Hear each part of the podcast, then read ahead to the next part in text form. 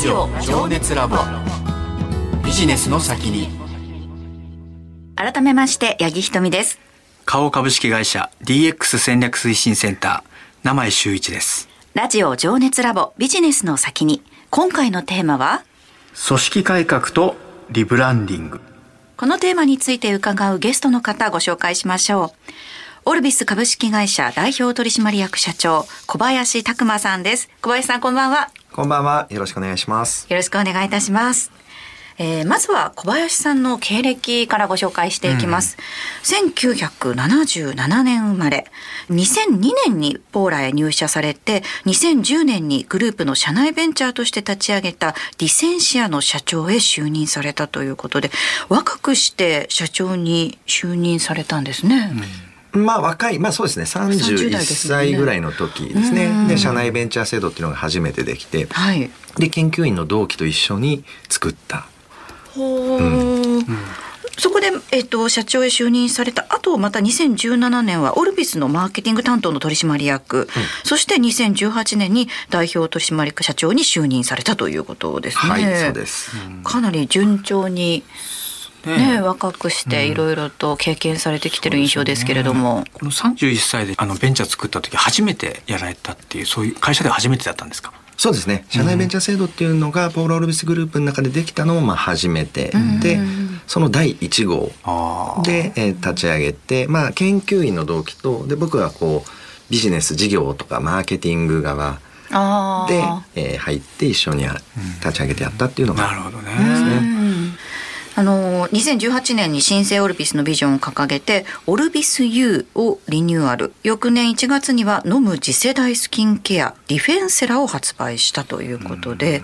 2002年にポーラへ入社ということで、新卒でポーラに入社されたっていう形なんでしょうか？はい、そうですね。美容業界を選ばれたのっていうのはどうしてなんですか、その時？これよく聞かれるんですけど、そんな大した理由なくて楽しそうだなぐらいで入ったと。なんか商社とか銀行とかって何やってるかよく分かんなかったんで、学生の頃って、人気はあるんだけど、入って何するんだろうっていうのよく分かんなくて、明確なものがちょっと分かりづらかったという。メーカーは分かりやすいんで楽しそうだなと思って入ってるんですけど、中入ってからの方が美容にはもうハマってきた、ドハマりしてきたっていう感じですね。その辺のハマった理由って何ですか？なんていうんですかね、生活の中にめちゃくちゃ入り込めているっていうのがすごく大きくて、セグメントでいうとよくこうなんかカンファレンスとかセミナーのセグメントでいうと化学的なセグメントになる、医薬品化粧品みたいなセグメントなんですけど、医薬品とかって治すもの、だから、使い終わったらできればやめたいものじゃないですか。そうですね。だけど化粧品で生活の中に入っていって、毎日使ってもらえるものなんで、かなりいろんな接点が、生活者との接点を毎日持ちながら、それでいながら消費財でありながらブランドビジネスである。面白いですよね。だってなんかデパートとか行くと1万円2万円の化粧水が売ってるじゃないですか。でワクワクしながらその紙袋持って買っちゃうじゃないですか。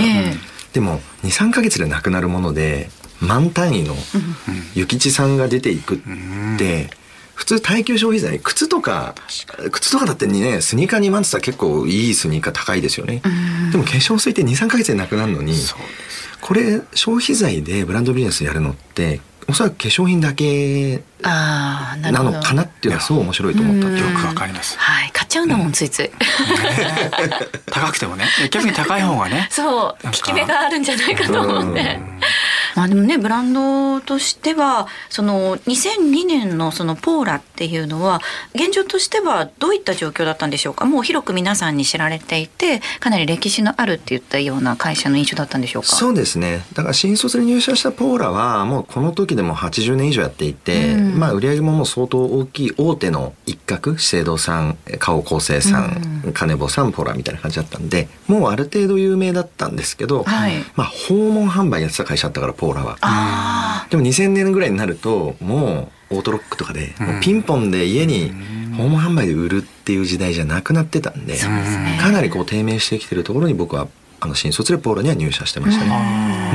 なるほど。その辺のあれですか、その時代がね、ホーム販売今度なくなってくるから、うん、ちょっとやばいなってそういうのを感じてベンチャーっていうかその社内企業したってそういうことなんですか。それもありますね。だから当時のポーラの社長が新創業を歌ったのが2002年だったんですけれども、うん、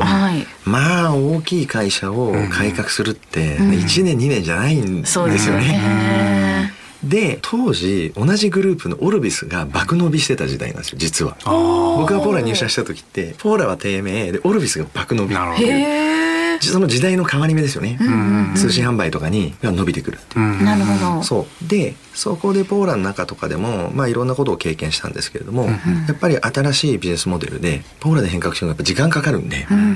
やっぱ新しいビジネスモデルで自分でやりたいと思って研究員の同期がまあ商品作ってくれるから、うんまあ、一緒にやったって感じです。この社内ベンチャーに関してはプロパーの方で手を挙げられた方っていうのはどれぐらいいらっしゃったんですか。わかんない。当時どのぐらいいたんだろうな、うん、結構いて通ったのがこのディセン社1個だけ、うん、でそれは研究員が、敏感肌用のいわゆる D2C のブランドだったんですね、うん、今でいうとこの D2C、はい、いわゆる e コマースで売って定期購入していただいてみたいな、うんうんだから敏感肌のためにいい商品技術を研究員のその同期が見つけて、うん、これ絶対敏感肌の人に世の中の役に立つから敏感肌の人すごい増えてるからとやりたい、うん、ただ研究員で物作ってる研究員だからどう売っていいかとか、うん、ビジネス事業マーケティングとか全く分かんないんで、そこをポーラでやってたんで、うんうんまあ、やろうということでやって、うんなるほど。8年ぐらい経営したって感じですね。8年。そっか。その時ってなんて言うんでしょうね。よくあるあるなんですけど、その既存の事業とか組織があると、いやそれポーラから売れよとか、今まであった販路で売れっていうなんかそういうその抵抗とかそういうのってなかったんですか。ですねまあ、新しいことをやるときに常にポーラの中でもそれがあったから、うん、社内ベンチャーを作って、うん、もう最初から資本金入れてもう株式会社で作ってるんでそのポーラとかオルビスとか既存の事業に干渉されないように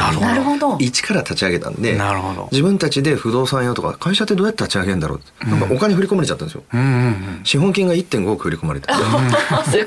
大手メーカーに入ると自分の会社の口座のキャッシュなんて見ないんだけど、うん、初めてそういうのを見るようになってこれを使って自由にやっていいのかじゃあちょっと青山に事務所行こうでも 1.5 億っていろいろ計算するとすぐなくなっちゃうからボロボロのエレベーターもないビルのでも南青山にそこにはこだわってますね最初事務所借りてとかですそうですか。もう本当だから独立してやってました。いやでもそこまで権限移譲されるってある意味珍しいですけどね大手企業で。そうですね。でもこうベンチャースタートアップをやるのもどうサポートしていいかも経験がなくて分かんないから、うん、逆に何のサポートもなくほぼ野放しだったっていう状態。なるほど、うん、最初雇われたのは何人ぐらいで最初会社を始められたんですか。一番最初は、3人ですね。僕とその彼とかで、まあ、厳密に言うと会社自体は最初立ち上げといてもらって僕取締役でちょっと入ってるっていうような感じですけど、まあ、その3あとは派遣の事務の方とって4人ぐらいですかね。ああなるほど、はい、そこからそこでも8年間経営されたということですね。その後オルビスの社長になられてということなんですけれども、うん、社長就任時の2018年ですね。さっきお話聞いた時その2002年の段階、うん、入社された段階ではオルビスの勢いすごかったっていう話されてたじゃないですか、はい、2018年の段階で会社はどのような状況だったんでしょうか。まあ一言で言うと低迷している状態ということですね、うんで総合通販的な通信販売 e コマースってまあ総合通販みたいな、うん、総合カタログ通販のビジネスモデルが大きくなっているんですよね、うん、なのでカタログを毎月お客様にお送りしてそこから買っていただくと。なるほど。なのでなんて言うんだろうブランドとしてはこうバラエティに富んだ感じになって、うん、もう下着から台所洗剤までオルビス出してて、うん、だからもうこっから何でも買ってくださいって感じのカタログ通販のビジネスモデルでやっていたんですけれども、うん2010年以降とかになると D2C が出てきましたね、うん、専門ブランドの D2C がどんどん出てくるかつアマゾンとかがもう2010年ぐらいからガンガンになったと、うん、日用品はそっちでいいやっていう感じもあります、うん、ありましたね。市場環境ガラッと変わってきた。確かに。でその辺にやっぱなかなか対応ができなくなってくるんですよね。成功体験強いんで、でやっぱり変革ができないけれども市場はどんどんアマゾンが出てるって中で低迷をしていったっていう状態が2018年ぐらいの時。なるほど。その辺のなんだ舵を切ったのははたふたの小林さんが振ったってことですか。例えばアマゾンにやる D2C にやる。とかっていうのは。そうですね、うん、私が社長になってかなりデジタルとか、まあ、アプリとか、まあ、物流センターも全部自動化したりとか、まあ、そういうものに舵を切っていったのが2018年からという感じですね。ただね、今お話しされたようにその成功体験っていうのってやっぱ強烈だと思うんですね、うん、まずどこからその皆さんの意識改革ですよね、組織を変えるところから始めなくちゃいけないと思うんですけど、どういった部分から変えていったんでしょうか。ですね、本当は、まあ、組織を当然改革していくんですけれども、本当はこう溶かしてから柔らかくしてからチェンジをして固めていくっていうフローが一番、まあ、セオリーなんですけど、やっぱり実際の経営ってセオリー通りやるほど時間の猶予がないんですよね。それは株主のプレッシャー、あとは市場のスピード感のある環境の中を見ると、アンフリーズ、チェンジ、リフリーズっていうフローをたどってるとやっぱそこで4年ぐらいかかっちゃうんで、そこ間に合わない。それじゃあ、まあね、市場環境の方が早い変化がある、かつ株主のプレッシャーも間に合わないんで、はい、組織を変えると同時にリブランディングも同時に僕やってた。だから1年目にいきなりコーポレートロゴまで変えてるんですね、実は。ということは、長くやってきた人の反発はもう半端ではない。昔からいた人にとっては違う会社ってまではいかないんですけれども、それに近いぐらいガラリと変わったってことですよね。そうですね、かなり変わってたんで、組織大混乱っていう状態ですね。それどうやって乗り越えられたんですか。2つあって、何を一番大事にしてるか、変えないものは何かっていうことと、絶対にやり続けるってことの2つ で1つ目の話は、何を大事にしてるか、実は創業の時のスピリットに戻ろうって話をしてるんですね。どこの会社も一番最初は本来スタートアップじゃないですか、その時にの情熱だったり、哲学みたいなものっていうのはものすごく強くあったはずなんですよね。だから手段に聖域はない、手段はもう全てを変えるよって宣言はするんだけど、大事にしてるものは実は創業の時の哲学なんだ、スピリットなんだ、それに基づいて変化をしていこうっていう軸を非常に大事にして、ミッションビジョンを作り直したっていうのが一つ、でもう一個は歯食いしばってでもやり続ける、つまり諦めていただく、つまりこの人にいくら反発しても、この人はもうダメだと、本当にガンガン変えていくっていう諦めが出てくると慣れてくるんですよね、組織って。なるほど。最初の歪み半端じゃないんですけど、その最初の歪みのところで大体変革って折られちゃうんですよね。この人はもうやるんだ、本当にもう実行するんだっていうことを。なるほど。ただこの人はもうこの人はやるから諦めるしかないって感じにだんだんなってくる。それね、やっぱりなんと反発する人に戦うの結構勇気いるじゃないですか、でもそれ負けずにやろうと思う自分の中にある情熱って何ですか。ですね、やっぱり、美の多様性を僕はすごくやりたくて、でその多様性っていうのが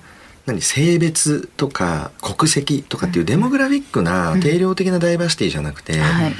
もっと一人一人がもっと自由で自己肯定感を上げたいっていう意味での多様性で、多様性が生まれるのってデモグラフィックとかじゃなくて、僕余裕だと思ってるんですね。自分に自信がある余裕があるから人の違いを受け入れられる。自分に自信がない人ってすごくこう反発しちゃうっていうか、自分と違うものに対してもそうですしね。それって実は恐怖で、本当は自分を守ってるんですね、でも自分に自信があるように見せて反発をしちゃう。だけれども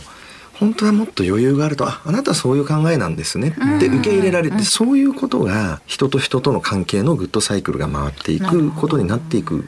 ので、社会っていうかコミュニティ、身近な人とそういう関係が築けるようになるといいなっていうふうに思ってやってるのは、それを信じてやってるっていう感じですね。なるほどね。いや、まだまだお話伺いたいことあるんですけど、そろそろお時間迫ってまいりました。生井さん、改めて今日のテーマ、組織改革とリブランディングについてどう思われましたか。なんか実際自分に置き換えた時にね、そこまでの思いを持ってできたのかということが気づきありましたね。ここまではオルビス株式会社代表取締役社長、小林拓真さんにお話伺いました。小林さん、次回もお願いいたします。はい、よろしくお願いいたします。ラジオ情熱ラボ、ビジネスの先に。